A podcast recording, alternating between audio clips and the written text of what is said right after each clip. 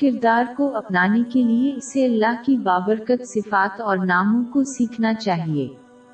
تاکہ وہ ہر ایک صفت کو اپنی حیثیت کے مطابق اپنے کردار میں ڈھال سکی مثال کے طور پر اللہ تعالی اپنی لامحدود حیثیت کے اعتبار سے نہایت رحم کرنے والا ہے۔ اس سخت کا مطلب یہ ہے کہ اللہ تعالی مخلوق کو بے شمار نومتوں سے نوازتا ہے اور ہمیشہ ان پر بہت مہربان ہے۔ یہی خصوصیت دوسروں سے بھی منسوخ کی گئی ہے جیسے کہ حضرت محمد سی۔ اللہ علیہ وسلم، باب نو، آیت ایک سو اٹھائیس۔ لوگو، تمہارے پاس تمہیں میں سے ایک پیغمبر آئے ہیں۔ تمہاری تکلیف ان کو گراں معلوم ہوتی ہے اور تمہاری بھلائی کے بہت خواہش مند ہیں اور مومنوں پر نہایت شفقت کرنے والے اور مہربان ہیں۔ جب تخلیق کے حوالے سے استعمال ہوتا ہے تو مہربان کا مطلب نرم دل اور رحم کرنے والا ہوتا ہے۔ اسی طرح اللہ تعالی اپنی لامحدود حیثیت کے مطابق سب کو معاف کرنے والا ہے۔ اور دوسروں کو معاف کر کے اس سخت کو اپنانا ایک ایسی چیز ہے جس کی اسلام میں ترغیب دی گئی ہے۔ باغ چوبیس آئٹ بائیس۔ ان کو چاہیے کہ معاف کر دیں اور درگزر کریں۔ کیا تم پسند نہیں کرتے کہ خدا تم کو بخش دے؟ پس اللہ تعالی کی بعض صفات کو مسلمان اپنی حیثیت کے مطابق اپنا سکتے ہیں۔ لہذا یہ پور سیریز ان میں سے کچھ خدائی صفات اور ناموں پر بحث کرے گی تاکہ مسلمان ان کے معانی کو سمجھ سکیں اور اپنا سکیں۔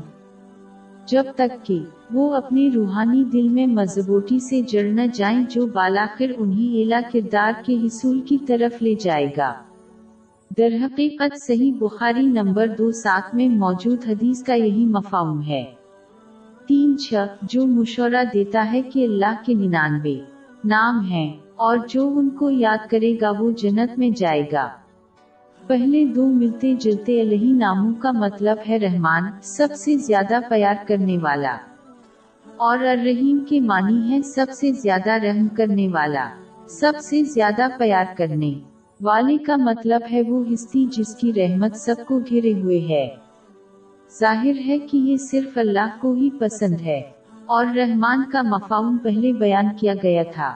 ایک مسلمان کو مخلوق کو رحمت کی نظر سے دیکھ کر ان صفات کو اپنانا چاہیے اور ان کے ساتھ رحم اور شفقت کے ساتھ سلوک کرتے ہوئے چاہے وہ فرما بردار ہوں یا گناگار صحیح مسلم نمبر چھ سفر تین سفر جیسی بہت سی احادیث اس بات پر دلالت کرتی ہیں کہ جو دوسروں پر رحم نہیں کرتا اللہ اس پر رحم نہیں کرے گا۔ لہذا مسلمانوں کے لیے ضروری ہے کہ وہ اپنے ایمال کے ذریعے سب پر رحم کریں۔